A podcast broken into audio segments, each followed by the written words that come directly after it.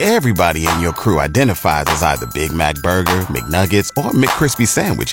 But you're the filet fish Sandwich all day. That crispy fish, that savory tartar sauce, that melty cheese, that pillowy bun. Yeah, you get it. Every time. And if you love the filet of fish, right now you can catch two of the classics you love for just $6. Limited time only. Price and participation may vary. Cannot be combined with any other offer. Single item at regular price. Ba-da-ba-ba-ba. It's the battle of the GX94 Newsies. Betty Walchuk, true or false? The first webcam watched a coffee pot. I'm going to say false. A woman who flushed while seated during a transatlantic flight was sucked into the toilet bowl and had to be pried free by rescue workers upon landing. False.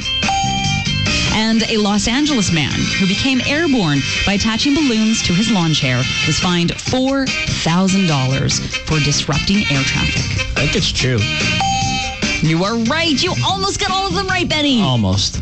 Ryan Young, it is your turn. True or false? The first webcam watched a coffee pot. Watched a coffee pot. False.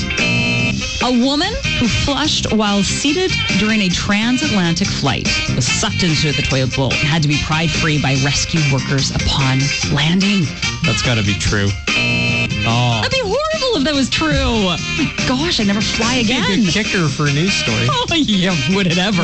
True or false? A Los Angeles man who became airborne by attaching balloons to his lawn chair was fined $4,000 for disrupting air traffic.